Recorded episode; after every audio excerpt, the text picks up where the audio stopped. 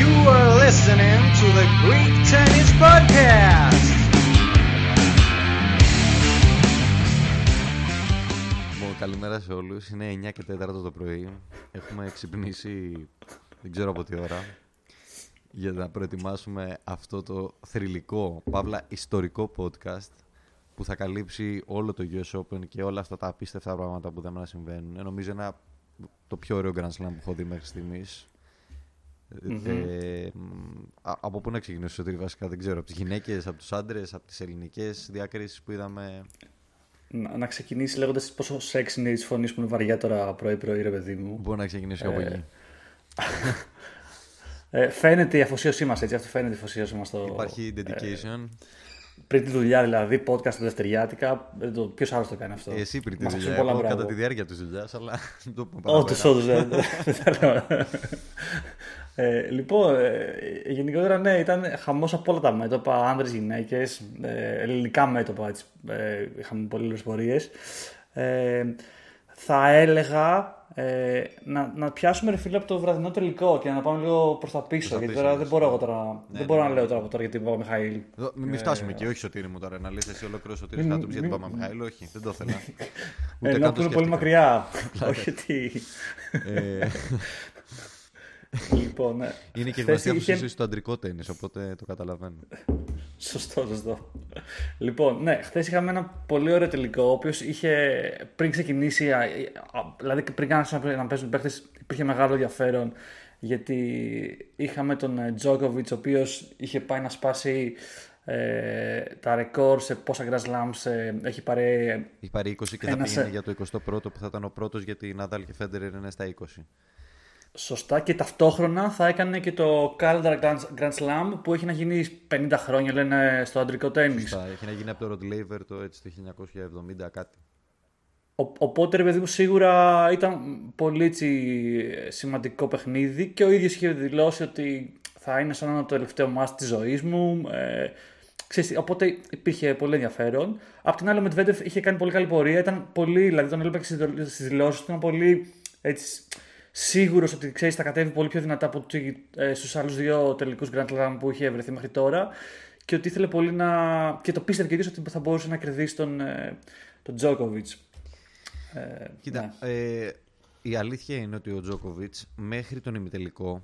Καταρχάς, δυσκολεύτηκε πολύ περισσότερο από τον Μετβέντεφ στην πορεία του να φτάσει στον τελικό και λογικό είναι. Η κούρασή του στα 34 δεν είναι η ίδια με του Μετβέντεφ και έχει κάνει και, πο- και πολύ καλύτερη πορεία από τον Μετβέντεφ μέχρι στιγμής ο Τζόκοβιτ αυτή τη χρονιά. Όχι ότι ο Ρώσος Και- δεν έχει κάνει καλή πορεία προς Θεού, αλλά θέλω να πω ότι με όλη αυτή την κούραση και όλο το στρες που είχε ο Τζόκοβιτς, έγραψε 17,5 ώρες στο US Open μέχρι να φτάσει στον τελικό μέσα στα γήπεδα. Με την έννοια ότι έχασε σετ, αρκετά σετ, οπότε χρειάστηκε να μείνει μες στο γήπεδο για να διεκδικήσει τις νίκες του. Ενώ αντιθέτως ο Μεντβέντεφ που δεν έχασε ούτε ένα σετ, νομίζω, ο, βασικά μόνο ένα σετ έχασε από τον Μπότικ Βαν ντε Ζάντσχουλπ, ε, έμεινε μόνο 11 ώρες και 51 λεπτά. Οπότε ήδη από αυτό καταλαβαίνεις ότι μπαίνει ένας άνθρωπος με 6 ώρες λιγότερη ώρα στο γήπεδο. Πολύ πιο ξεκούραστος από τη μία. Απ' την άλλη, Όντως. ο Τζόκοβιτ θεωρώ ότι αν αντιμετώπιζε αυτό το τελικό σε έναν οποιοδήποτε Grand Slam τελικό, θα είχε πολύ καλύτερο αποτέλεσμα. Στα quarter finals, μάλιστα ο τζοκοβιτ όταν ε, στο on-court interview ε, που νίκησε τον Περετίνη, του έγινε η ερώτηση πριν νικήσει το Σβέρεφ αν ε, τι, ξέρεις, τι βλέψη έχει για την ιστορικότητα του γεγονότος που πάει να κάνει στον τελικό και πριν προλάβει καν να ολοκληρώσει την, την ερώτησή του, ο Τζόκοβιτ τον έκοψε και του λέει «Σε παρακαλώ μην με ρωτάς για αυτό το πράγμα, κουράστηκα να απαντάω για αυτό το θέμα». Να. Θεωρώ ότι στον ημιτελικό, όταν νίκησε το Σβέρεφ, δεν κράτησε την ίδια στάση. Και αντιθέτως, άρχισε να λέει μεγάλες εκφράσεις και ξέρεις να το παίρνει απάνω του. είναι, Θα το αντιμετωπίσω τον τελευταίο αγώνα της ζωής μου, θα βάλω την ψυχή μου μέσα σε αυτό. Και ίσως όλο αυτό ξέρεις, το, τον κλείδωσε. Ε, και εγώ δηλαδή με το που έκανα αυτή τη δήλωση ε, και λέω, «Ωχ, θα ξέρεις. Ε, γιατί ρε φίλε είναι σαν να δίνεις πολύ, πολύ βάρος και να μην είσαι τόσο χαλαρός στο παιχνίδι, Σωστά. δηλαδή, όταν ε, σκέφτεσαι τέτοιο πράγμα.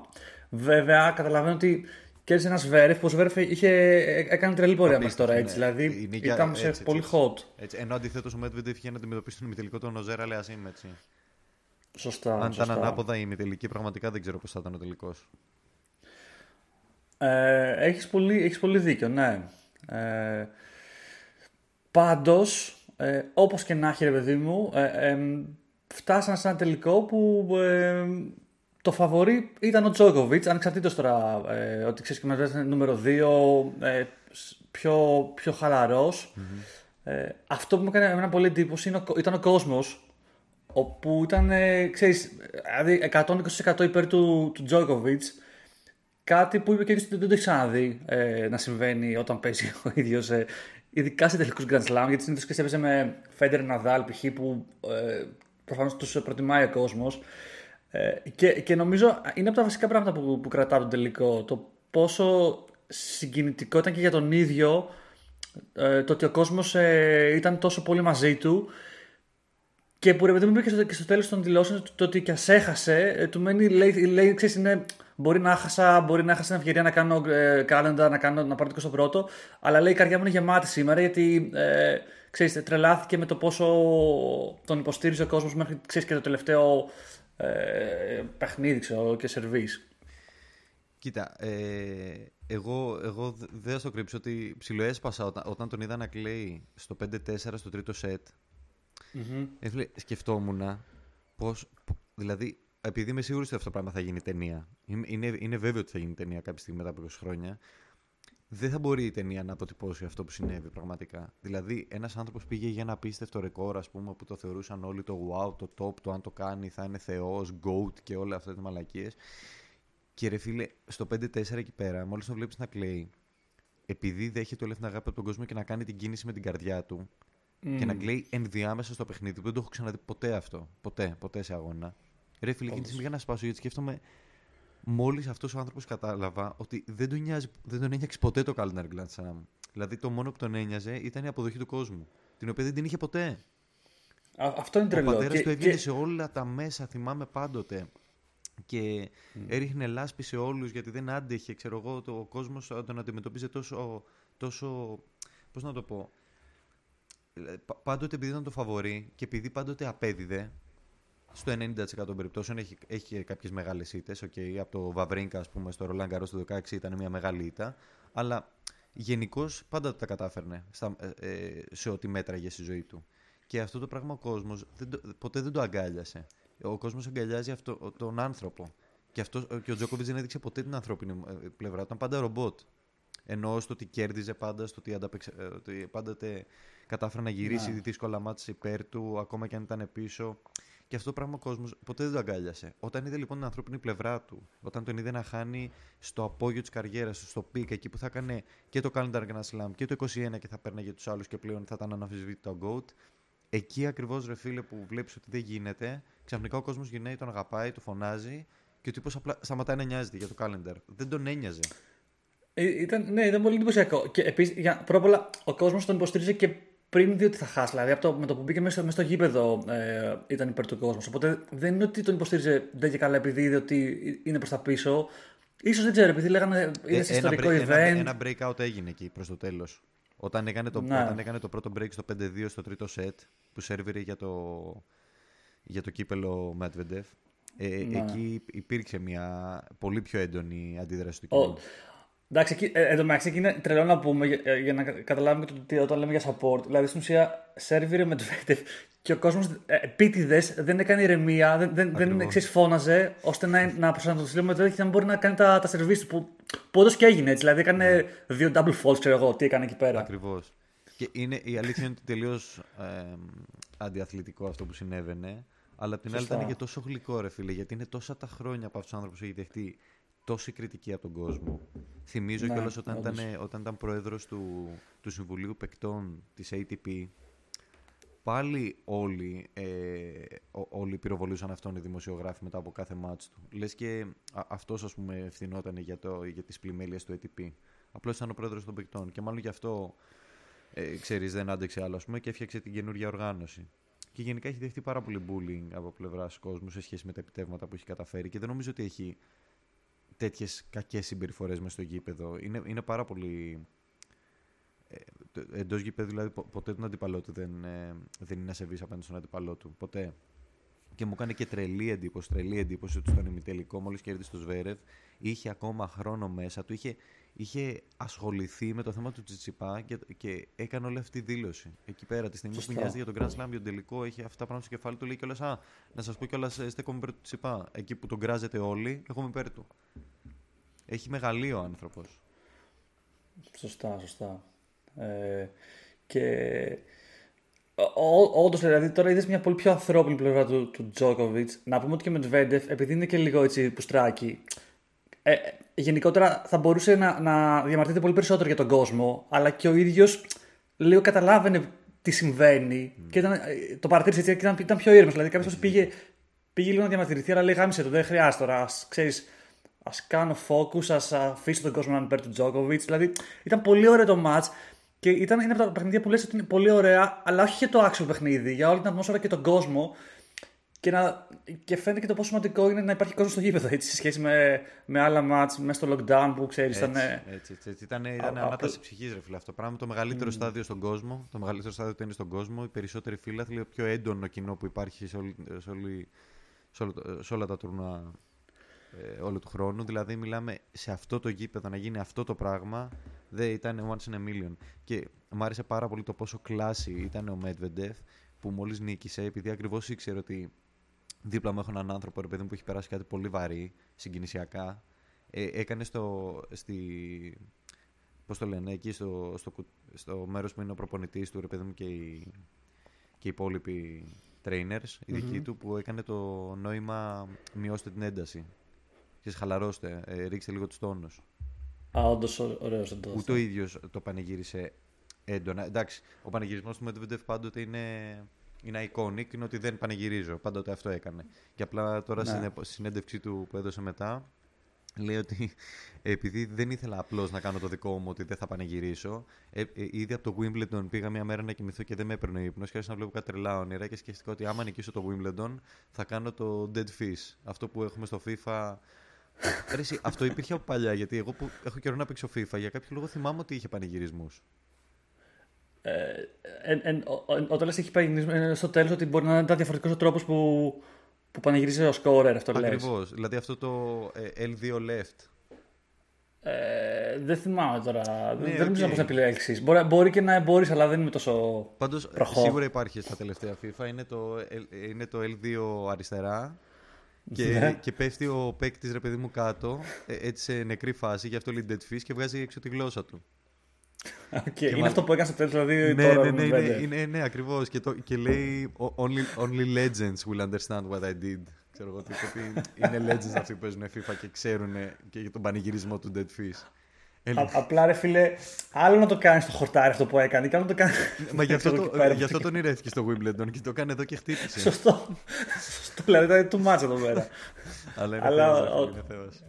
Ήταν ωραία. Ε, να, να πάμε και λίγο στο actual match να δούμε λίγο τι έγινε. Ε, ε, ας πρώτα απ' όλα να, να πούμε ότι ε, τελείωσε 3-0 υπέρ του Medvedev ε, 3-0 το σετ. παιχνίδι. 6-4, 6-4, 6-4. Σωστά. Ε, και ξέ, εγώ σαν, σαν εικόνα ε, από, από όλα τα game κρατάω ότι ήταν ένας ε, Medvedev που παίζει σε πολύ σταθερό και υψηλό επίπεδο. Τρομακτικά δηλαδή να το βλέπεις. Ε, και στα σερβίς, πως ξέρεις, μέχρι τέλος κατάφερε να, να περνάει άσους. Ε, εντάξει, π- εκτός το τέλος, τέλος με τον κόσμο εκεί πέρα που τον είχε λίγο σκαλώσει. Πώς παίρνει τους άσους τόσο, τόσο εύκολα και το πώς κυνήγαγε κάθε, σε, στα, στα ράλις κάθε παλιά και κατάφερνε ο άτιμος, ε, ξέρεις, απέναντι στον Τζόκοβιτς να, να κάνει τον Τζόκοβιτς να, να κάνει το λάθος ε, στα μεγάλα ράλις και να βλέπεις έναν Τζόκοβιτς που να, να νευριάζει, μετά να κουράζεται, να μην μπορεί να, να, να χάνει εύκολα, κάποια εύκολα, να κάνει πολλά ε, unforced errors ε, στα επόμενα, στους επόμενους πόντους επειδή ξέρεις ακόμα είναι σκαλωμένος με τα ράλις τι είχε γίνει. Ε, νομίζω α- άμα συνεχίσει να πει στο ίδιο επίπεδο με Medvedev, ε, ξέρεις, ε, λίγοι θα μπορούν να τον ε, κοντράρουν ε, Κοίτα, Στο μέλλον. ε, στα hard courts, στα hard courts Hard courts, πραγματικά σωστά, στα hard πιστεύω courts, ότι ναι. είναι, ε, είναι ο top αυτή τη στιγμή. Και είναι ο top γιατί έχει ένα πάρα πολύ ε, γρήγορο service. Ε, δηλαδή είναι πάρα πολύ καλό το service game του, είναι πολύ σταθερός, έχει πάρα πολύ καλά ποσοστά σε πρώτα service. Αυτό εννοούμε για, να, για όσους δεν το καταλαβαίνουν ότι επειδή είναι, έχεις δικαίωμα να κάνεις δύο service στο, στο τέννις, σε κάθε service game. Οπότε, αν, αν στο πρώτο δεν πετύχεις, έχεις το δικαίωμα να κάνεις δεύτερο. Και τα ποσοστά στο να πετυχαίνεις το πρώτο, αν είναι κάτω από 60%, ας πούμε, είναι, είναι κακά. Πρέπει να είσαι σίγουρα πάνω από 60%. Αν είσαι πάνω από 75%, είσαι θεός. Ε, ο Μετβέντεβ γενικά έχει αρκετά υψηλά ποσοστά σε πρώτο σερβίς και το πρώτο σερβίς του είναι και πάρα πολύ δυνατό. Οπότε ο συνδυασμός αυτός είναι killer. Σε συνδυασμό θα πω σωτήρι με αυτό που κάνεις εσύ. Που δεν το ξέρω πολλοί κόσμοι γιατί δεν σε έχουν δει σε πολλά τουρνά δυστυχώς. Κυρίως με κάμερα. Όπου το, το ένα σερβίς διαδείχεται το άλλο πάρα πολύ γρήγορα. Ναι. Δηλαδή ο, ο, ο, ο Μετβέντεφ που μοιάζει με τον Τζόκοβιτς είναι πολύ γρήγορος στο, στο να προετοιμαστεί για το επόμενο σερβίς. Και αυτό θεωρώ ότι παίζει επίσης ρόλο στο, ε, στο να μην χάνεις το momentum του άσου. Γι, γι' αυτό βλέπεις τον Medvedev να κάνει πολλές φορές συνεχόμενους άσους, τρεις συνεχόμενους. Ε, ε, τώρα που το λες, είδα κάπου ένα, ένα βιντεάκι που είχε ανεβάσει το Tennis TV που, που είχε πάρει ένα, ένα game ο, ε, ο Medvedev σε 39 seconds. Δεν θυμάμαι ε, σε ναι. ποιο ήταν. Που, που στην ουσία αυτό έκανε γνώστο αυτό που λες. Έκανε σερβίς και στο έβαζε, μετά πήγαινε στην άλλη πλευρά κατευθείαν ξέρεις το καπάκι. Δεν, δεν αργούσε. Δεν σου λέω καν για δεύτερο. Ακριβώς. Ακριβώς. Ε. Δεν, δεν αργεί ποτέ και αυτό θεωρώ ότι είναι υπέρ του σε γενικές γραμμές. Απλά αυτό μπορεί να οδηγήσει και σε αρκετά double faults επειδή δεν προλαβαίνεις να συγκεντρωθείς πολύ στο στόχο και κάνεις, το κάνεις λίγο πιο μηχανικά την όλη κίνηση. Σωστά. Αλλά αντικειμενικά Σωστά. την κάνει μηχανικά, αλλά την έχει βρει.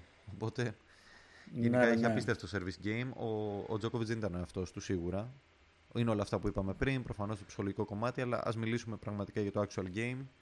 δεν ήταν ο εαυτός του, δηλαδή στα rallies φάνηκε εξ αρχής ότι πήγαινε για backhand. Σε κάποια φάση είδαμε και ότι τον έπιασαν οι μυροί του, ένιωσε τους μυρούς του κουρασμένους και το είπε και μετά και χτύπαγε τους μυρούς του. Και μάλιστα ο Jim Courier είπε στην εκπομπή του αργότερα ότι αυτό το χτύπημα στους μυρούς που έκανε ο Τζόκοβιτς είναι η απόλυτη απόδειξη για ένα παίκτη τέννη. Δηλαδή, ο ίδιος σαν παίκτη τέννη το κατάλαβε κατευθείαν. Θρηλυκός παίκτη τέννη ο Jim Courier. Ε, κατάλαβε κατευθείαν ότι ήταν κούραση. Ήταν κούραση των μυρών, ναι. δηλαδή ότι δεν μπορούσαν να ανταποκριθούν στο, σε αυτό που ο ίδιος τους ζήταγε να κάνουν. Ε, όλη αυτή η κούραση που μπορεί να είναι ψυχολογική, μπορεί να είναι σωματική, μπορεί οτιδήποτε, τον κράτησε μακριά από τον καλό του εαυτό και είδαμε, γιατί έχουμε πει πόσο έξυπνος είναι ο Τζόκοβιτς και πόσο χαμελέοντα είναι και πόσο παίρνει, αφομοιώνει τις συνθήκες στις οποίες παίζει και προσπαθεί να γυρίσει υπέρ του το ταμπλό. Και τι έκανε, ξαφνικά το γύρισε σε net points. Ένα Τζόκοβιτς που σπάνια ανεβαίνει. Δεν, είναι, δεν είμαστε συνηθισμένοι να ανεβαίνει από νωρίς ένα πόντο. Μπορεί να ανέβει αργότερα όταν βλέπει ότι το ράλι δεν θα οδηγήσει κάπου. Αλλά εδώ πέρα το serve and volley δεν είναι ένα παιχνίδι που το κάνει ιδιαίτερα ο Τζόκοβιτς και το ξέρουμε. Στο, στο συγκεκριμένο μάτς, το πόσα σερβεν βόλη έκανε δεν το έχει ξανακάνει ποτέ στην καριέρα του. Και ίσως ήταν και αυτό που του κόστησε, ότι πήγε να αλλάξει τον τρόπο παιχνιδιού γιατί δεν του κουράστηκε, αλλά δεν μπορείς να αλλάξεις τόσο ραγδαία το παιχνίδι σου. Ε, ε, ε, πραγμα, πραγματικά εγώ πάντως έχω, θα έχω θα, ξέρεις, και στο, στο top, να, να παίζει το καλύτερο παιχνίδι του Τζόκοβιτ, πάλι δεν ξέρω κατά πόσο θα κατάφερε να πάρει το, το παιχνίδι απέναντι σε ένα τέτοιο Μετβέντεφ. Δηλαδή, προφανώς ήταν πιο κουρασμένος, προφανώς ε, δεν έπαιζε όπως ε, τον έχουμε δει σε άλλα μάτς. Αλλά ρε φίλε, εγώ βλέπω ένα Μετβέντεφ ο οποίος ε, κυνηγούσε κάθε παλιά, πέναγε στα, στα ράλι, έμενε μέχρι το τέλος. Ε, εκεί που μπορεί λίγο να. Δεν ξέρω αν σε κάποια σημεία που ε, στα μεγάλα ράλι και δύο σε κάποια φάση πηγαίναν και παίζανε λίγο πιο συντηρητικά, θέλανε την μπάλα στο κέντρο, ε, ξέρεις, να κάνουν συμφωνία, αλλά ξαφνικά μετά άλλαζε το παιχνίδι και τις κάρφωνε πολύ πιο δυνατά. Ε, δεν ξέρω. Ε, είναι, εγώ είναι πολύ σημαντικό αυτό που λες ότι μπορούσε, ο Μετβέντεφ έχει την ικανότητα να αλλάζει πάρα πολύ εύκολα την, ε, την ταχύτητα της μπάλας. Και αλλάζοντας ναι, την ταχύτητα, χάνε το ρυθμός της απάντησης. Γιατί μπορεί να Σωστά. αλλάξει και το spin, να αλλάξει και η ταχύτητα. Οπότε η απάντηση είναι πολύ πιο δύσκολο πλέον να βρεις το κατα... Γιατί άμα, άμα είναι στις ίδιες ταχύτητες, αρχίζει και συνηθίζει το σώμα και μηχανικά ξέρει που τη στέλνει και τη στέλνει πλέον με ακρίβεια. Και βλέπεις ότι όσο χτίζει το πόντος, τόσο πιο ακριβείς γίνονται οι κινήσεις και οι απαντήσεις των παικτών. Όταν όμως αλλάζεις την ταχύτητα της απάντησης, πλέον είναι από την αρχή. Είναι, καινούρια η, η, είναι καινούριο αυτό που σου έρχεται. Δεν, δεν το έχεις δοκιμάσει μέχρι τώρα μες στον πόντο. Οπότε είναι, αυτό είναι μια πολύ κλασική τεχνική σε μεγάλα ράλι. Αντί ναι. για να του γυρίσει το αλλού, δηλαδή μια δύσκολη παλιά προς την άλλη μεριά και να ρισκάρει εσύ να το ρίξει out, απλά αλλάζει την ταχύτητα τη μπάλα. Οπότε δυσκολεύει το άλλος να απαντήσει. Και επειδή μου βέβαια γενικά σαν σωματότυπο, ρε παιδί μου, έτσι λίγο ξέρεις, μεγάλα, μεγάλα άκρα, ε, ψηλός, όλα αυτά βοηθάνε στο, χωρίς να έχει το τέλειο position σαν, ξέρεις, στο πώς στέκεται για να πάρει την μπάλα, να ανοίγει το χέρι, ξέρεις, και πολύ γρήγορα να, να μπορεί να, να δώσει πολύ spin, ε, πολύ δύναμη, που βοηθάει σε αυτό που λέμε ότι μπορεί ξέρεις, να αλλάζει ταχύτητα ε, ανά πάσα στιγμή χωρίς να έχει τις ιδανικές συνθήκες για να το κάνει. Ε, ωραία, λοιπόν, μήπως επειδή έχω περάσει κάπως ώρα να, να πάμε και στα υπόλοιπα παιχνίδια Σίγουρα, πέρα από το Σπύρο μου, τελικό. απλά ε, ζητώ συγγνώμη από όλους σας. Πρέπει να πάω μια τουαλέτα. Θα είμαι σε 10 λεπτά εδώ. Ε, άμα θες μπορεί να, να κάνεις live από την τουαλέτα, να συνεχίσουμε να ακούγεται. Ε, ήταν reference ε, στο Toilet Pass, στο Toilet Gate, στο Chichi Α, Gate. ήταν- είναι πολύ πρωί για να τα πιάσω αυτά. Είναι φίλε, πολύ πρωί ακόμα. για να το πιάσεις, δυστυχώς, δεν πειράζει. σου Θα έδωσα, πας σου μια έδωσα τουαλέτα και για, για, να, hint. για να ανεβάσεις το performance στο, στο podcast.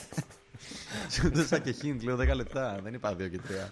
10 λεπτά λέω και εγώ ρε μαλάκα που είναι η τουαλέτα; Θα πάει σε, σε άλλο κτίριο. Είδες ότι σου βγαίνει Λοιπόν. αυθόρμητα ο κνευρισμός. Τι 10 λεπτά, και διαμαρτύρομαι λέει στο, σε κάποιον. σε κάποιον. Ε, ναι, λοιπόν, είχαμε τον, τον Τσιπά, ο οποίος ο, ο κακόμοιρος θα έλεγα.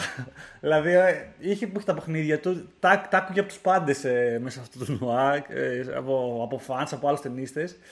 Επειδή αποφάσισε ε, από κάποιο μάτς και μετά να δοκιμάσει από ό,τι είπε εκ των υστέρων και ο Μουράτογλου λίγο την τεχνική του, του Τζόκοβιτ. Ε, να πηγαίνει στα αποδητήρια για toilet break και όπως ο ίδιος υποστηρίζει, παιδί μου, στην ουσία απλά να αλλάζει ξέρω εγώ, ρούχα, εσόρουχα, δεν ξέρω τι κατακάνει, για να μπαίνει πιο φρέσκος. Αυτή, αυτή ήταν ε, η, η δικαιολογία του, ρε παιδί μου. Αλλά στη- στην ουσία ε, νομίζω όλα ξεκίνησαν λίγο και από, το- από, από το match. Ε, όχι, όχι από το US Open ε, που έπαιζε με τον Σβέρεφ. Πού έπαιζε με τον Σβέρεφ, που. Ε, με το με Σβέρεβ το έπαιζε κινη- στο Σινσινάτι, στον ημιτελικό, που μάλιστα πάλι ήταν μπροστά και πήγε και το έχασε. Ε, Σωστά. μ, και ήταν στο, στο 1-1 και πηγαίνανε σε deciding set και έφυγε για 8 λεπτά για, για τουαλέτα, ας πούμε, για bathroom break. Ναι.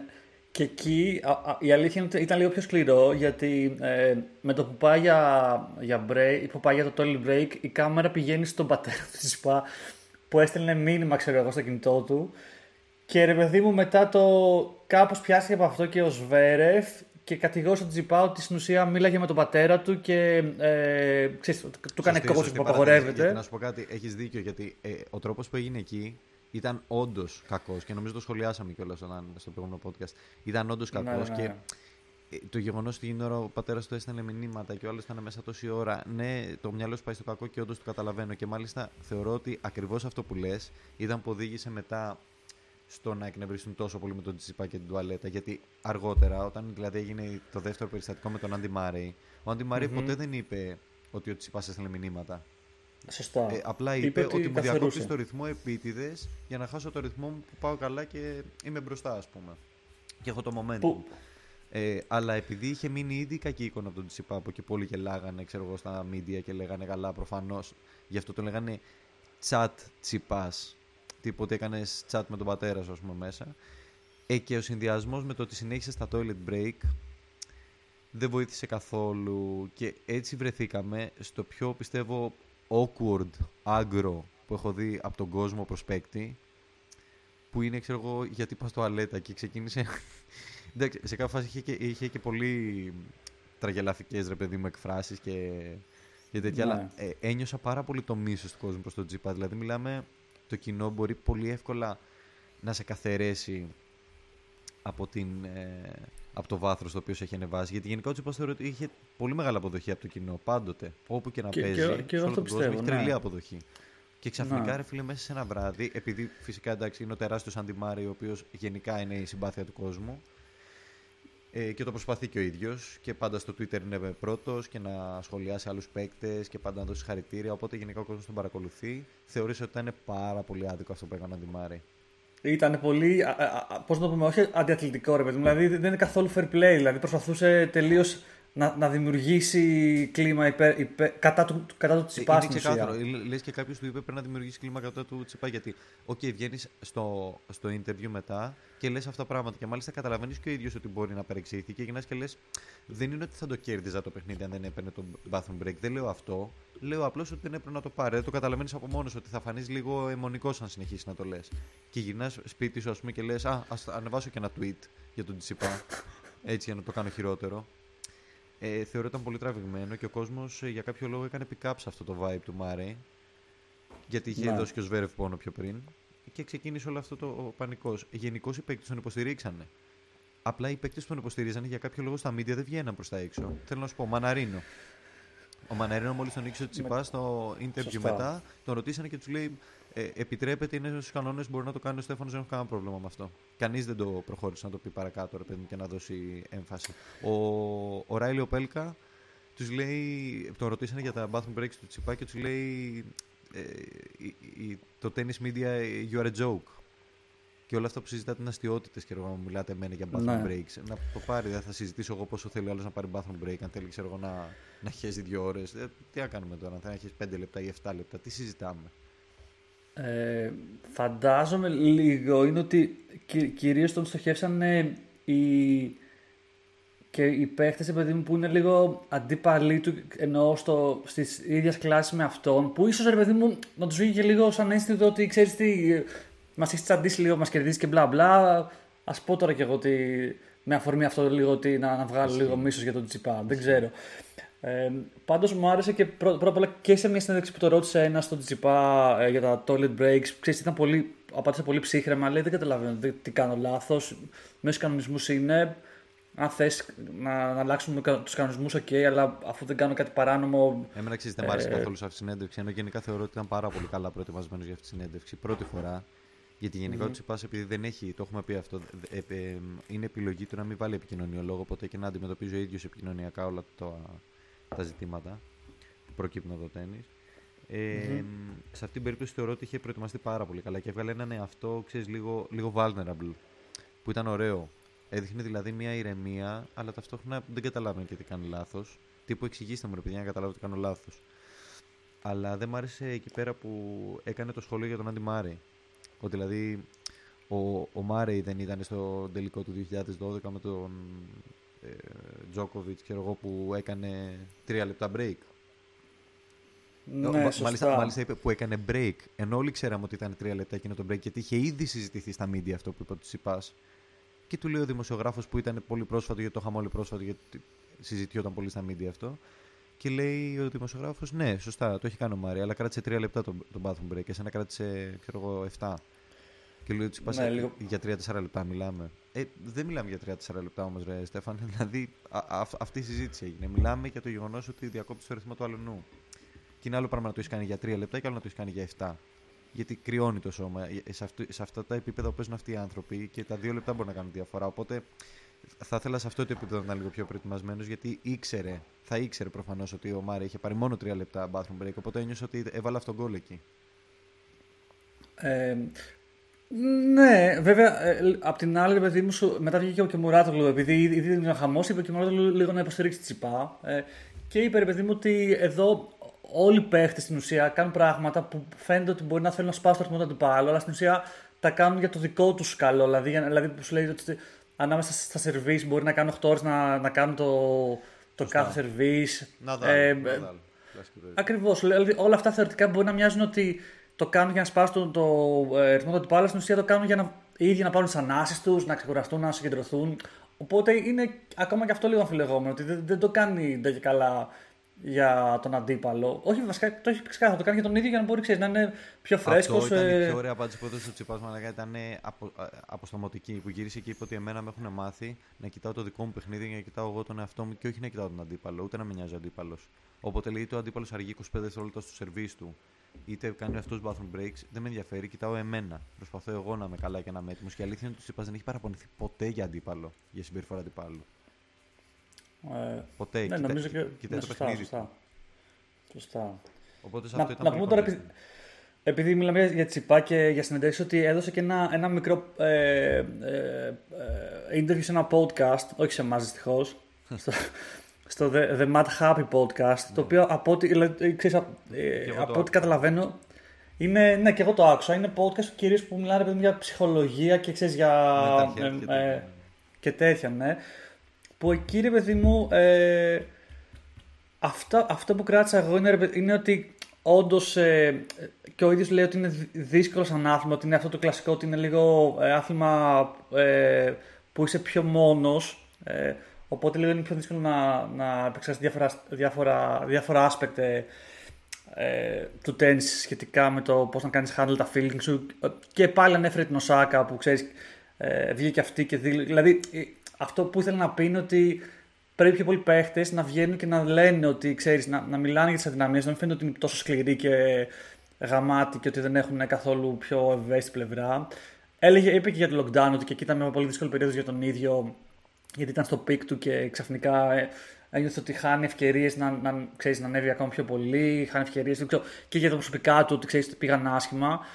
Ε, που ρε παιδί μου, δεν σου λέω ότι έκανε κάποια τρελή δήλωση, αλλά μου άρεσε να βλέπω και να που μιλάει για πράγματα εκτός τέννη ε, και πώς βλέπει γενικότερα ο ίδιος τη ζωή του. Και επίσης μου άρεσε πολύ που είπε για το τέννη ότι στόχος μου λέει πέρα δεν είναι ε, να σηκώσω όλα τα Grand Slams του κόσμου και όλα αυτά. Είναι να κάνω το τέννη ε, ακόμα πιο δημοφιλές ε, και στη χώρα μου και να το αγαπήσει πολύ ο κόσμος. Που προφανώς είναι κάτι που ήδη το έχει κάνει. Έτσι, δεν ξέρω ακόμα τι σημαίνει θα φτάσει.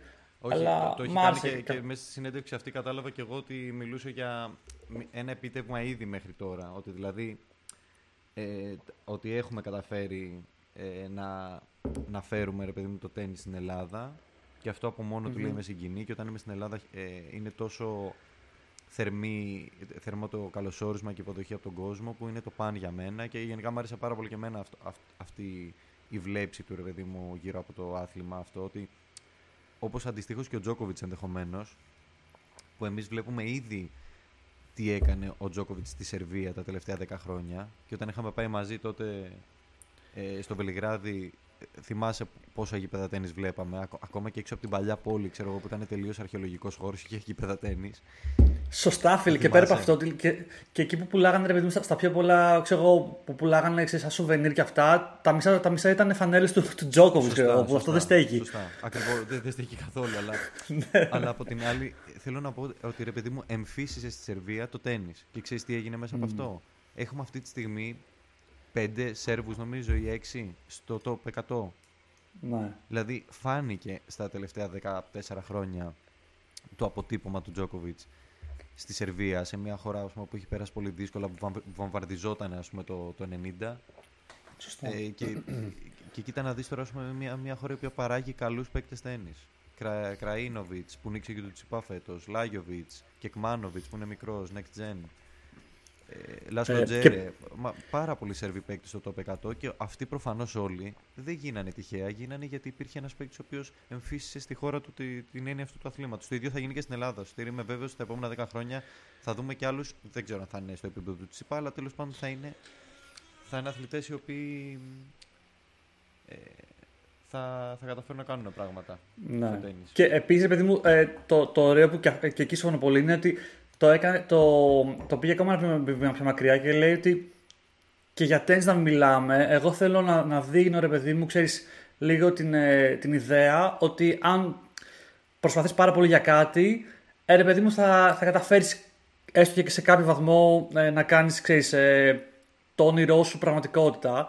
Οπότε σου λέει ότι και, και αυτό που κάνω δεν μεταφράζεται μόνο σε άλλους ταινίστες που θέλουν να φτάσουν μακριά, αλλά γενικότερα ξέρεις, δίνει ένα, μια, ένα ωραίο ξέρεις, κίνητρο και μια δύναμη σε πολλούς ανθρώπους που προσπαθούν να, ξέρεις, να πάνε λίγο πιο μακριά. Ε, αυτό, ναι, το, το, να φτάσουν λίγο πιο κοντά στον όνειρό τους. Σωστά. Και, έτσι, είναι, έτσι είναι γενικά ο αθλητισμός, θεωρώ. Δηλαδή και mm. το κούμπο δεν είναι ότι. Ε, Πώς το λένε. Ε, ξεσήκωσε τους αθλητές. Ξεσήκωσε όλους μας να κυνηγήσουμε τον όνειρό μας. Να δεις ότι αν το πιστεύεις, γίνεται. Ξέρεις, αυτό το κλασικό μοτίβο του, του, των σπορ που το βλέπεις και στις ταινίες, το βλέπεις και στην πραγματικότητα. Αυτό θέλω να σου περάσω στα σπορ. Ότι αν το πιστέψεις, γίνεται. Αν παλέψεις, αν δώσεις όλου την ψυχή σε αυτό το πράγμα και όλου τη...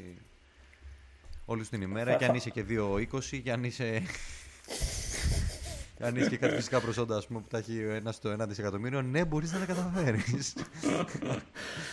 Νομίζω ότι το έχουμε πάει σε ένα επεισόδιο έτσι πιο πολύ αυτό, σαν, σαν το Mad Happy ε, podcast. Είμαστε έτσι πιο έτσι ψυχολογία. Ναι, αλλά ωραία είναι αυτό. να καλύψουμε τόσα πράγματα, αλλά ξέρεις κάποια πράγματα που γίνανε σε αυτό το US Open ήταν τόσο ωραί, ανοίξαν τόσο ωραίες συζητήσεις που μου φαίνεται mm. λίγο πιο μικρό το να ασχοληθώ με το ότι ο Τσιτσιπά είναι από τον Αλκαράς.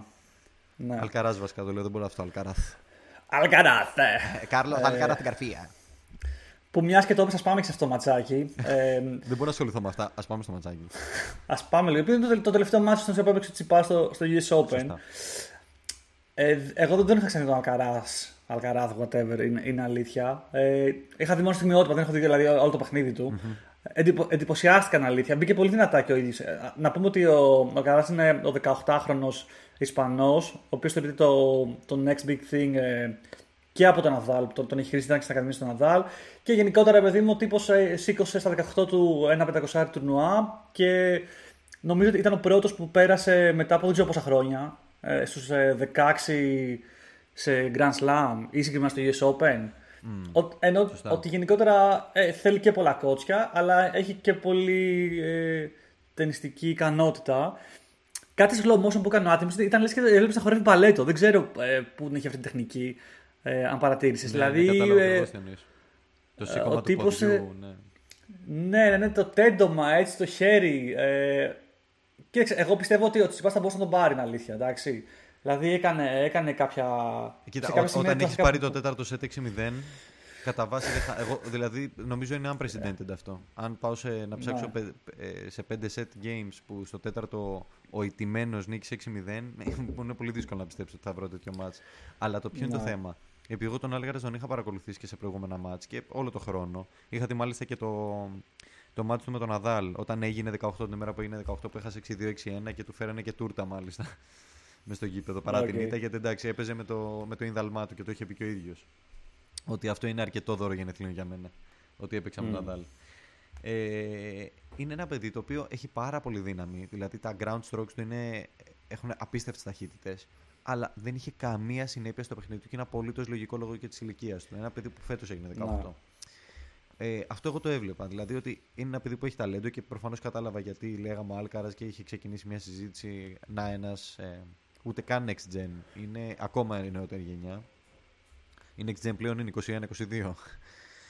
Σωστά. Ε, next next gen. Next next gen λοιπόν. Ε, ο οποίος είχε πολύ καλά στοιχεία, αλλά ποτέ δεν είδα ε, στο παιχνίδι του μια συνέπεια ακόμα και στο ίδιο το match μέσα. Δηλαδή είχε, πτώση, είχε μεταπτώσει έντονες.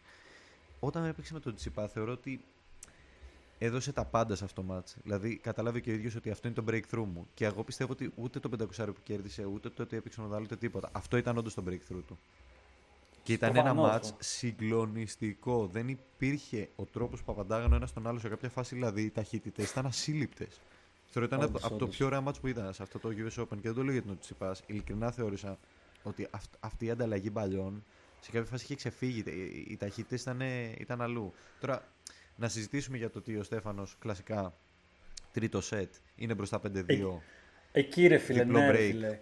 Και καταφέρει να χάσει το σετ. Αυτό το πράγμα αυτό... έχει αρχίσει να με, να με ανησυχεί ως προς, το, ως προς την ψυχολογική του ισορροπία μέσα στο match, γιατί έχει αρχίσει να το κάνει συχνά. Δηλαδή πλέον ο, ο Στέφανος είναι μπροστά δύο breaks ένα σετ και δεν νιώθω αυτοπεποίθηση ότι θα κερδίσει, το οποίο είναι αστείο να το λέω κιόλας. Να σε διπλό mm. break μπροστά και να νιώθει ο άλλο να μην νιώθω εγώ αυτοπεποίθηση ότι θα κερδίσει. Φαντάζομαι ο ίδιος που το έχει βιώσει να χάνει από το Ζβέρευ δύο φορές με διπλό break μπροστά από τον Άλκαρας που δεν θα περίμενες αυτήν την ήττα. Είναι upset. Είναι τρελό upset. Και φάνηκε ότι μετά ο Άλκαρα δεν είχε δυνάμεις να συνεχίσει. Μετά, πώς τον, ναι, μετά πήγε με τον ε, Αλιασίμ, αλλά δεν, δεν, δεν κατάλαβα. Ε, Ούτε απλά, καν με τον Αλιασίμ. Ε... Η, η, η, επόμενη μάχη του ήταν με τον Γκόγιοβτσικ, ο οποίος είναι okay, ένας qualifier, ο οποίος δεν λέω, κατάφερε και πήρε κάποιες σοβαρές νίκες. Με τον Ουμπέρ ήταν μεγάλη νίκη του στα 5 σετ. Με τον Λάγιοβιτς πάλι στα 5 σετ. Με τον Λάακσονεν, ok, okay, θεωρώ ότι ήταν ένα καλό draw για αυτόν. Ο Λάακσονεν, αν μη τι άλλο. Και πάει να παίξει ο Αλκάρας μαζί του και το πάει και εκεί στα 5 σετ. Δηλαδή με έναν Σωστά. άνθρωπο ο οποίος είναι ήδη κουρασμένος, έρχεται από qualifiers με, με, με, δύο 5 σετ και ένα τεσάρι και σε πάει στα 5 σετ και σε και... Δηλαδή, πώς κατάφερε να τον κουράσει τόσο πολύ ο Γκότσοβιτς, ήταν ξεκάθαρο ότι η νίκη του κατά του είπα ήταν. Ξέρεις, αυτός ο άνθρωπος εκεί είχε στοχεύσει. Και το κατάφερε. Δεν είχε δυνάμεις μετά να προχωρήσει. Και γι' αυτό δεν πήρε καλά καλά medical νομίζω με τον Αλιαζίν. Απλά είπε έχω Απλά... χτυπήσει και έφυγε. Τόσο απλά έτσι αυτό. Στο ναι. δεύτερο σετ δηλαδή. OK, okay, ήταν κάτι τελείως αναμενόμενο. Mm-hmm. Ωραία τώρα. Ε, να συνεχίσουμε μόνο λίγο στο αντρικό να πούμε κάποια έτσι, στοιχεία που συνέβησαν ε, άξια αναφοράς. Για μένα άξια αναφοράς είναι η, η εμφάνιση του Τιαφό σε αυτό το, σε αυτό το US Open. Που εντάξει είναι Αμερικάνος, προφανώς ήταν το, η πατρίδα του, τα πήγε πάρα πολύ καλά. Νίκησε το Ρούμπλεφ σε ένα ε, πεντάσετο ματς, το οποίο ήταν πάρα πολύ ωραίο. Πολύ δυνατό ματς και δεν θα του το είχα να σου πω την αλήθεια του αφού ότι θα τα κατάφερνε. Δηλαδή μου κάνει πολύ, πολύ θετική εντύπωση ότι κατάφερε να φτάσει μέχρι εκεί. Είναι ένας παίκτης που θεωρώ ότι έχει λίγο περιορισμένες δυνατότητες. Βέβαια είναι ο πιο μακράν ο πιο αστείος τύπος ε, του, του tour. Πεθαίνω όταν παίζει. Αλλά Και- μου κάνει πολύ καλή εντύπωση, πολύ θετική εντύπωση. Και είναι και έτσι και, δηλαδή και ε, ευγενική φυσιογνωμία, ρε παιδί. Δηλαδή, ξέρεις, είναι, είναι ωραίο να το βλέπεις ε, και μετά στις δηλώσεις του. Ε, θυμάστε που είχε και δει και τον ε, Τσιπά στο Wimbledon, αλλά μετά πήρε την εκδίκησή του Τσιπά ε, με 3-0 σετ. Ε, πότε, ή 2-0 θυμάμαι όμως, που, που τον βρήκε. Στους, Ναι, ναι, ε, ναι, που τον βρήκε μετά στο, στο επόμενο. Σαν χιλιάρι, δεν Σε ένα θυμάμαι. χιλιάρι που τον ακριβώς βρήκε. και το κέρδισε 2-0 σετ και το τελείωσε. Γενικά είχε πολύ εκδίκηση φέτος ο Τσιπάς. Δηλαδή έχανε, τους κέρδιζε μετά με τον Ομπέρ το ίδιο. Ε, Μμμ. Επίσης για, για αυτό το US Open από το αντρικό κομμάτι που σε αυτό θα μοιάζει αρκετά με το γυναικείο είδαμε πάρα πολλούς είτε qualifiers είτε τέλος πάντων ονόματα τα οποία δεν θα περιμέναμε ποτέ να τα δούμε τη δεύτερη εβδομάδα ενός Grand Slam. Μιλάω για την απίστευτη πορεία του Van de Zandschulp, Τζα- ε, Van de Zandschulp, του Ολλανδού ο οποίος ε, έφτασε να χάσει από τον Medvedev ε, στο, στα, ε, στα 4 σετ. quarters ή στους 16. Ναι. Όχι, στα, Ε, quarters, στα quarters έχασε. Έφτασε στους 8 ο Van de Zandschulp. Σωστά. Ε, απίστευτο. Ο Χάρης, Lloyd Χάρης, ο οποίος ε, η αλήθεια είναι ότι όλη τη χρονιά έχει δείξει πάρα πολύ καλό πρόσωπο. Και με το Σβέρβ, μάλιστα, όταν έχασε, μπορεί να έχασε 3-0 σετ, αλλά δεν είναι τόσο απλό όσο ακούγεται. Στο πρώτο σετ, μάλιστα, είχε set point ο Χάρης και του το έσβησε ο Σβέρβ και το πήρε μετά καπάκια στο tie break. οποτε είχαμε αυτούς τους δύο. Είχαμε τον, ε, ε, τον Γκότσοβιτς που έχασα τον Άλκαρας που λέγαμε πριν. Ε, τον Brooksby που έφτασε να παίξει με τον Τζόκοβιτς για να χάσει και μάλιστα το πήρε και το πρώτο σετ που είναι ένας νέος, ε, ε, ένας νέος Αμερικάνος που τον έχουμε δει στα τελευταία τουρνουά δηλαδή λίγα τουρνουά πριν άρχισε να φαίνεται τον Brooksby από το γρασίδι και μετά και φάνηκε και εδώ ότι έχει consistency και πιστεύω ότι θα αρχίσουμε να τον βλέπουμε πολύ πιο συχνά και στα, στα μεγάλα τουρνουά. Ήλια Ιβάσκα που πλέον μας έχει συνηθίσει σε καλή πορεία. Γκάιλ Μομφής έκανε καλή πορεία. Δηλαδή ονόματα που δεν θα τα περιμέναμε να τα δούμε και είναι πολύ θετικό αυτό γιατί σημαίνει ότι και στο αντρικό τέννις μπορούμε να περιμένουμε να βλέπουμε και κάποιες ας πούμε έτσι νέες πινελιές. Κα- Κάτι που δεν το περιμέναμε. Δηλαδή αν, αν βάζαμε ένα μίξ εξ αρχής που, ποιους θα περιμέναμε στο qualify, ε, στα quarter finals σίγουρα δεν θα είχαμε μέσα τέτοια ονόματα. Δηλαδή Άλκαραζ, Χάρης, Βάντε Ζάνσχουλ, ε, ονόματα ας πούμε, που δεν τα περιμέναμε ποτέ. Το οποίο είναι πολύ θετικό για μένα γιατί κάνει λίγο πιο juicy την, ε, την όλη φάση. Σωστά, σωστά. Ε, οπότε ναι, θα... τώρα να πούμε ότι στα ανδρικά αυτό που, που ακολουθεί είναι μετά το US Open ε, τα, κάτι, τα, τα, τα ομαδικά έτσι, τα, Το, ε, το, πώς Laver λέγεται, Cup. το, Davis, το Lever Cup. το Laver Cup είναι Ευρώπη εναντίον κόσμου και στην Ευρώπη ήδη έχουν ανακοινωθεί τα ονόματα. Θα είναι Με- ε, Medvedev, Τσιτσιπάς, Σβέρεφ και θέλω πολύ να δω τι- ποια θα είναι η σχέση Σβέρεφ Τσιτσιπά μετά από όλο αυτό που συνέβη. Ναι, έχεις δίκιο, έχεις Πραγματικά δίκιο. αναρωτιέμαι τι θα είναι. Αλλά ρε φίλε να σου πω κάτι. Ε, αυτά τα τέσσερα χρόνια που γίνεται το Laver Cup, ε, η Ευρώπη έχει όλους τους μεγάλους παίκτες. Το top 10 κατά βάση είναι Ευρώπη. Οπότε είναι ψηλό άδικο και το λένε ότι είναι άδικο, αλλά λένε ότι εμείς θα κρατήσουμε αυτό το format γιατί αργότερα μπορεί να γυρίσει. Αλλά σκέψου και οι Big 3 είναι Ευρωπαίοι και όλα τα μεγάλα ονόματα είναι Ευρωπαίοι, δηλαδή Τσιτσιπά, Βέρευ, Μετβέντεφ από τους νέους. Και νομίζω η αντίπαλη πάει κάπως ε, ε, rest of the world. Είναι κάπως Ε. παράξενο, δηλαδή είναι ακριβώς. Rest of the world ξέρω- είναι, rest of the world είναι, αλλά τι να το κάνεις. Δηλαδή, εντάξει, θα είναι ξέρω εγώ, ο Ράιλι Οπέλκα κατά αυτών των ε, μηχανών. Κύριος, κύριος. Κύριος, τι να το κάνεις. Είναι κύριος με. Ο κύριος θα παίζει FIFA εκεί στη γωνία, και κανένα LOL και θα μπαίνει να πετάει κανένα πόντο. Εντάξει. τώρα. Είχε να κάνει κανένα tweet έτσι εμπνευσμένο Ναι. μέχρι εκεί. Ωραία. Πάμε λίγο να δούμε και στο γυναικείο τέννις που είχαμε ε, από ελληνικής πλευράς πολύ, πολύ δυνατή... Πολύ μεγάλη ε, πορεία. Βασικά στο το ελληνικό τέννις, σε αυτό το, το US Open, αν μη τι άλλο, εμ, στηρίχθηκε στο γυναικείο τέννις. Δηλαδή είδαμε μεγάλα breakthrough. Ε, ε, πριν καν πάμε στο main tableau από τα qualifiers είχαμε δύο Ελληνίδες που διεκδίκησαν την είσοδο τους στο, στο κύριο ταμπλό η Παπαμιχαήλ και η Γραμματικοπούλου που κατάφεραν και οι δύο να περάσουν στον πρώτο γύρο απευθείας μόνο και μόνο αυτό το λες ε, πολύ μεγάλη επιτυχία έτσι, το πρώτο δηλαδή, γύρο του qualifying να ξεκαθαρίσουμε. όχι το πρώτο γύρο του qualifying, σωστά, σωστά, σωστά. Ε, νομίζω είναι τρεις γύροι που να περάσει qualifying και να περάσει στο, στο μεταμπλό. Ε, Ωραία. Μετά η, η Παμεχαήλ αποκλείστηκε ε, στο δεύτερο γύρο. Αλλά είχαμε μια, μια τρελή πορεία της ε, Γραμματικοπούλου που κατάφερε να, να μπει στο κύριο σταμπλό ε, για πρώτη φορά στην καριέρα της ε, σε Grand Slam. Και πέρα από αυτό, δεν σταμάτησε εκεί βασικά. Ε, πήρε και, και νίκη και πέρασε στο δεύτερο γύρο του κυρίου Σταμπλό. Έτσι, τρελά πράγματα. Ε, η ίδια, και η ίδια, νομίζω είχε, είχε παίξει με το, με το νούμερο 70, δεν θυμάμαι. Οπότε είχε σχετικά καλή κλήρωση στην αλήθεια για πρώτο γύρο. Όχι, σχετικά ε, καλή κλήρωση με το τι θα μπορούσε να έχει. Αλλά συγγνώμη, αυτό, αυτό, προφανώς. ήταν το νούμερο 225 και έπαιζε με το νούμερο 80. 80 ξέρω, σωστά. σωστά. Ε, είναι μια θα μπορούσε να έχει και το 5 Είναι με την πλάτη στον τοίχο. Δηλαδή, μιλάμε για άλλη mm. εμπειρία ο παίκτης που, παίζει, η που έπαιξε απέναντί της, για άλλα επιτεύγματα και πάλι ήταν ένα πολύ δύσκολο τρόπο. Έπρεπε να ανταπεξέλθει. Ε, και ρε παιδί μου, ε, δηλαδή ξέρεις, τέ, τέτοια, τέτοια runs τις δίνουν και, και πολύ έτσι, αυτοπεποίθηση για, για τα επόμενα τουρνουά της. Της δίνουν αυτοπεποίθηση, της δίνουν πόντους στο, στο WTA και κυρίως της δίνουν και χρήματα για να μπορεί να στηρίξει, τα, να στηρίξει την, ε, ε την, την καριέρα της, καριέρα της να πάει σε ένα καλύτερο προπονητή, να ψάξει για, καλύτερους, για καλύτερο team γενικώς. Δηλαδή από αυτό, δηλαδή πέρασε στο δεύτερο γύρο και νομίζω ε, είναι γύρω στα 100 χιλιάρικα που πήρε, μπορεί και περισσότερα. Ναι, μιλάμε για ένα ποσό τέτοιο που σου δίνει αυτοπεποίθηση να συνεχίσεις. Προφανώς, δηλαδή τέτοια δεν έχει ξαναβγάλει, ούτε αν έχει σηκώσει κάποιο να και, και, και, πρέπει να πω κιόλας ότι με την Μπλίνκοβα ήταν, η νίκη της ήταν πολύ εμφατική.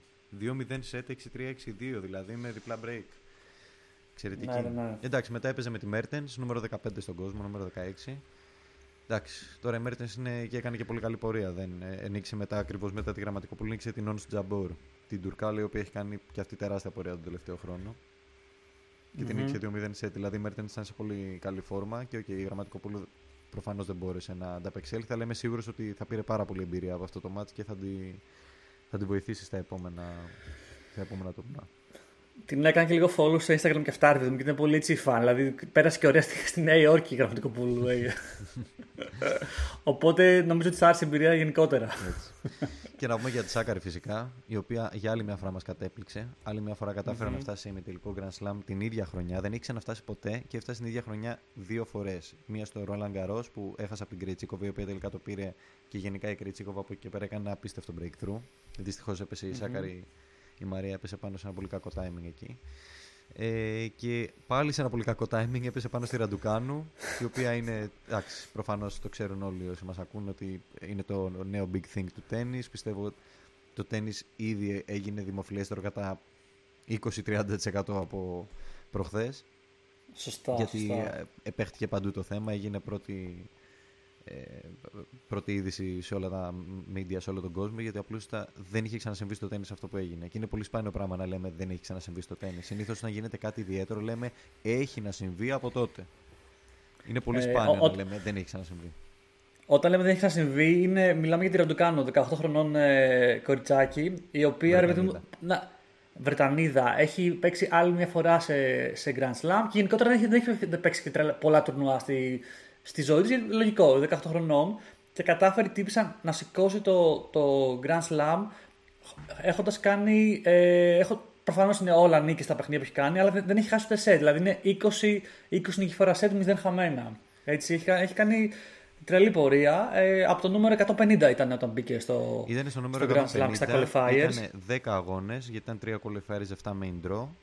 Ε, mm-hmm. Μέσα σε αυτούς τους αγώνες είχε να νικήσει ε, την Μπέντσιτς, το ε, νούμερο 11 στον κόσμο, τη Σάκαρη, ε, τη Σέλμπι Ρότζερς η οποία κέρδισε την Ashley Barty στον προηγούμενο ακριβώς γύρο που είναι το νούμερο 1 στον κόσμο και ήταν ένα τεράστιο upset οπότε θεωρούσαμε ότι η Ρότζερς θα μπει πάρα πολύ δυνατά σε αυτόν τον αγώνα. Παρ' όλα αυτά έχασε 6-2-6-1 ναι. από μια Ραντουκάνου η οποία ήταν ποδοστρωτήρα, δεν, δεν, δεν άφηνε περιθώρια ούτε, ούτε στη Σάκαρη ούτε σε κανέναν.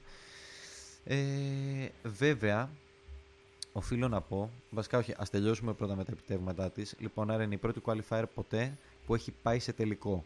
Είναι η πρώτη qualifier που έχει νικήσει τον τελικό. Είναι, ε, η πρώτη, είναι μετά την ε, Serena Williams, είναι η πρώτη που κατάφερε και κέρδισε Grand Slam χωρίς να χάσει set. Αλλά βάλε στον νου ότι η Serena Williams το έκανε ξεκινώντας από το main draw. Οπότε Σωστά. έχει άλλα έξι νικηφόρα σετ η, η Ραντουκάνου που δεν έχει ξαναγίνει. Και γενικά, ρε παιδί μου, εμφανίστηκε στο Wimbledon αυτή η κοπέλα. Και είχε γίνει και τότε big thing. Όλοι το συζητάγαμε. Είχε νικήσει τρεις γύρους, τους είχε νικήσει έτσι όπως και τώρα σβηστά. Και έλεγες από πού ήρθε αυτό το θαύμα; Και πάει και παίζει με την, ε, με την Άλια Τομλιάνοβιτ.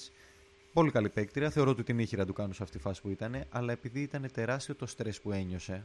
Γιατί ξέρεις, τα μίντια μπορούν να είναι πάρα πολύ επιθετικά με τον τρόπο τους, ακόμα και αν είναι για θετικό λόγο.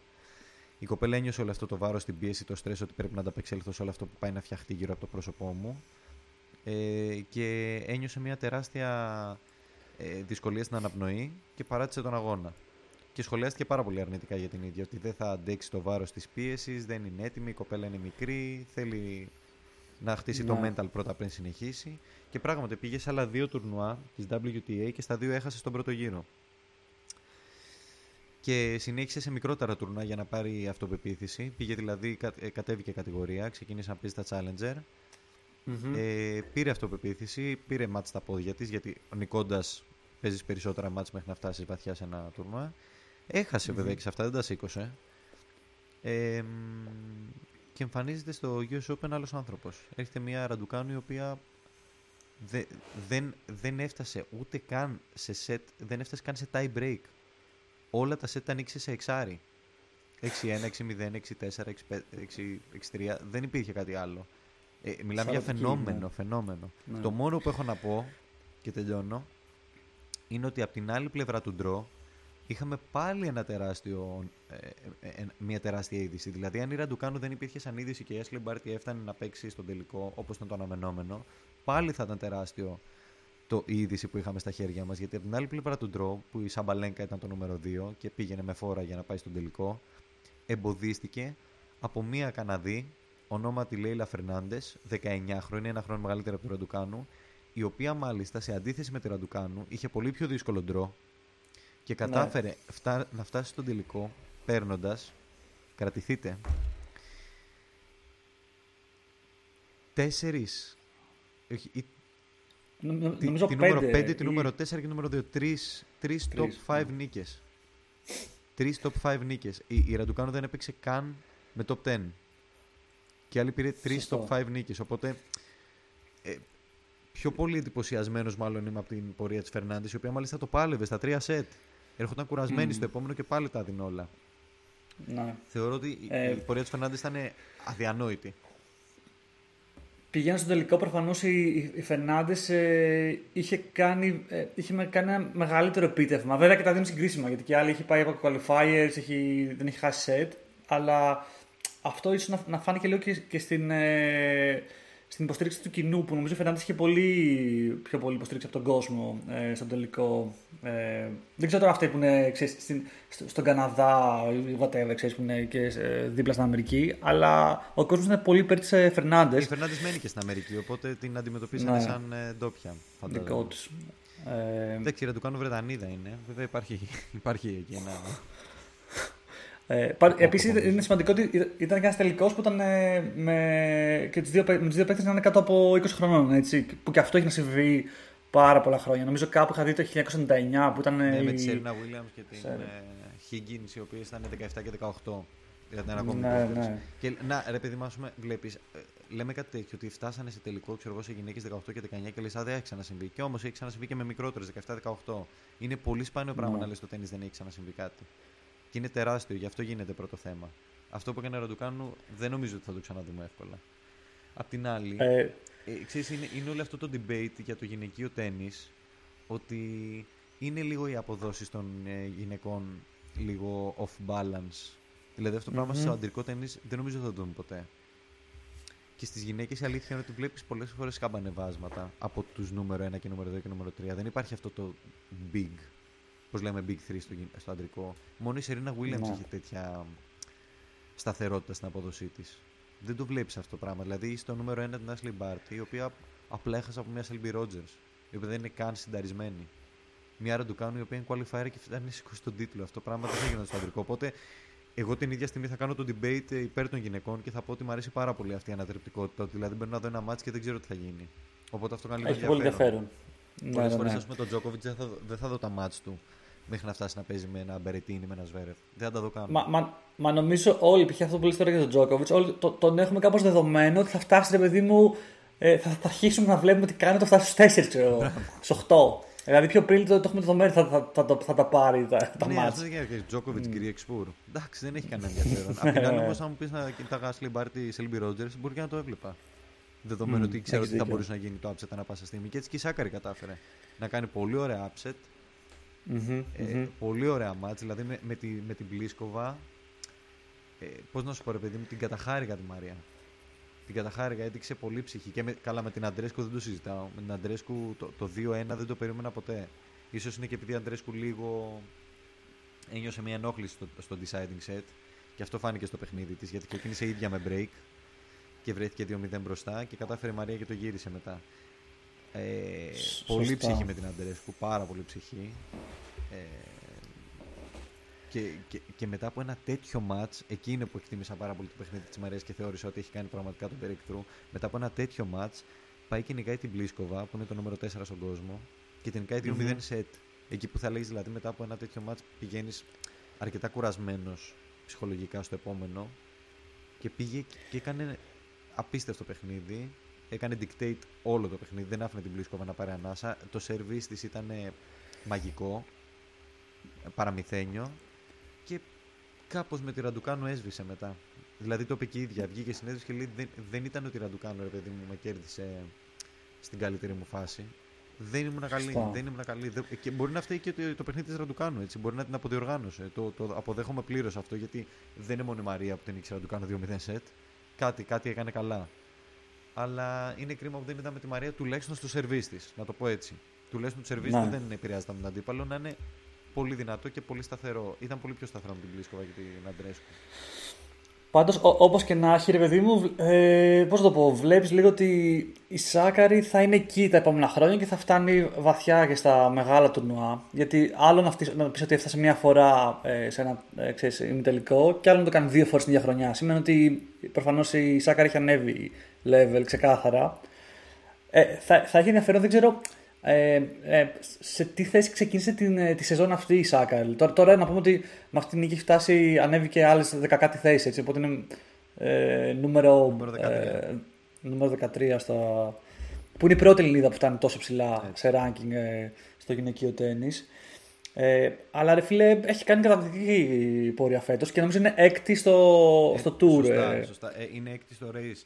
Γιατί φέτος, ε, λόγω του κορονοϊού, επειδή κάποιες βαθμολογίες μείνανε γιατί έγιναν κάποια τουρνουά, οι βαθμολογίες αυτή τη στιγμή είναι λίγο άδικες για κάποιους παίκτες που έχουν κάνει φέτος πολύ καλά runs. Και γι' αυτό αποφασίστηκε από το WTA και το ATP ότι στο τέλος του χρόνου, ό,τι καταφέρατε φέτος, αυτή θα είναι η βαθμολογία σας.